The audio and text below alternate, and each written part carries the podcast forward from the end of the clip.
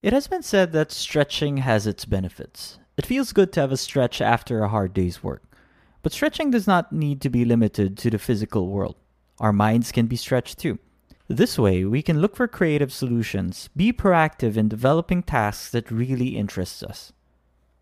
Of course, it's easy to say these things, but to put it into action is another thing, especially when most of us end up mindlessly staring at our computers without any idea of what to do. So, how do we avoid this and become an alert and excited person? Listen in to find out. Hi, I'm Day, and you're listening to the Daily Book Club, the audio experiment. Today, we'll be talking about Stretch How to Future Proof Yourself for Tomorrow's Workplace by Barbara K. Mistick and Karie Willyerd. As usual, let's talk about the main takeaways from this book. 1. We will go through how to remain open and motivated in the workplace. 2. We will learn how to multiply career options and opportunities. And lastly, 3. How to bounce back strong after a career setback. These are pretty useful things, not just in times of crisis. Think about it.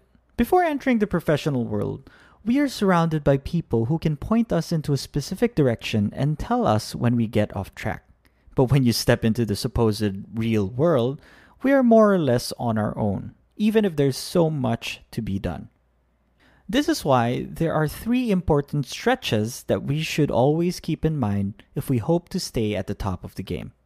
The first stretch is to remember that we are in control. If there's something that we are unhappy about, the easiest thing to do is to blame external factors. For example, if you're unhappy with your job, you can always blame your boss or coworkers. But this isn't good for you or your employer or your coworkers. So we have to really understand what are the things in our control and work with that.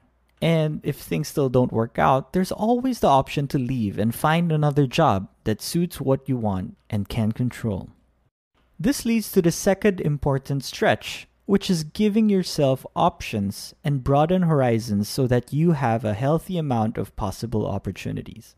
This just means that you have to be putting in the work. Let's say you decided to be a preschool teacher, then realize that you don't want to work with children anymore. So you decide to move to sales instead.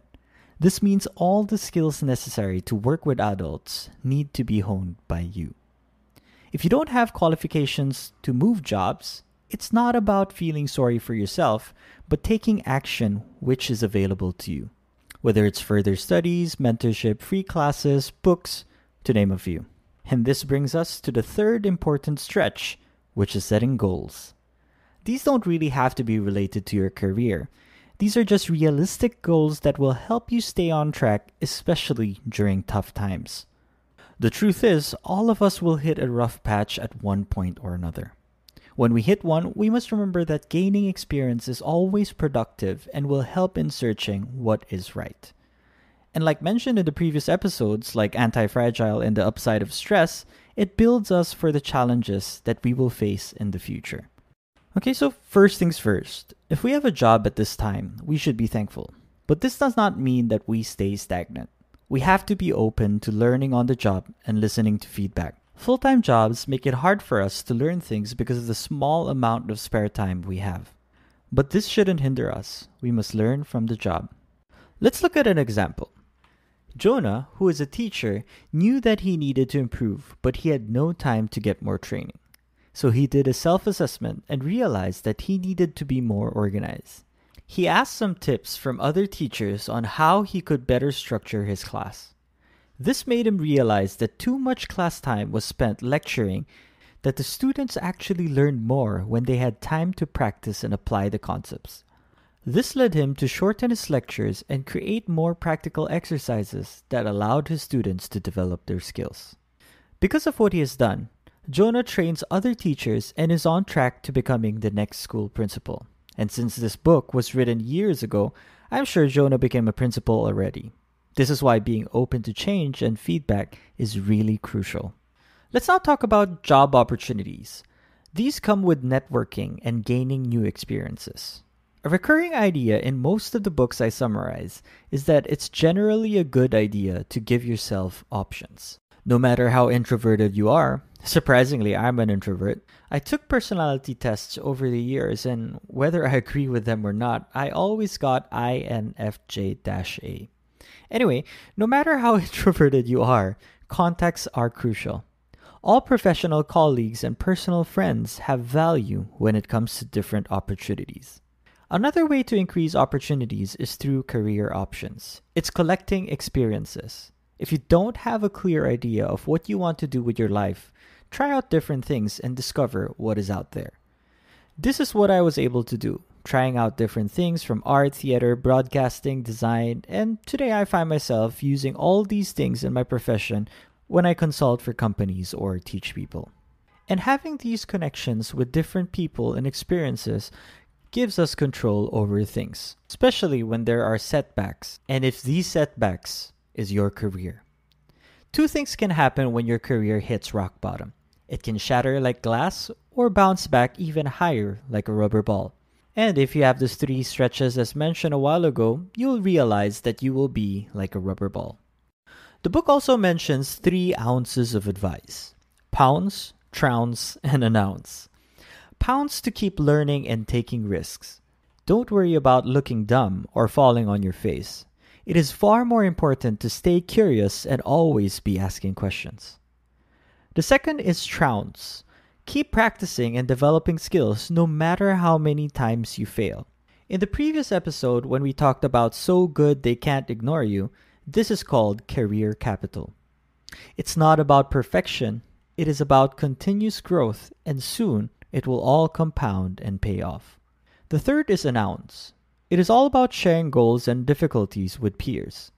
This will keep you focused on reaching those goals and improving to tackle the difficulties. A goal that you only know tends to slip away. So let the world know what you're aiming for. So here's a quick rundown of the useful points in this book. Learn on the fly in any situation. Acquire the tools to learn in the context of your job. We need to be able to open our thinking to a world beyond where we are now.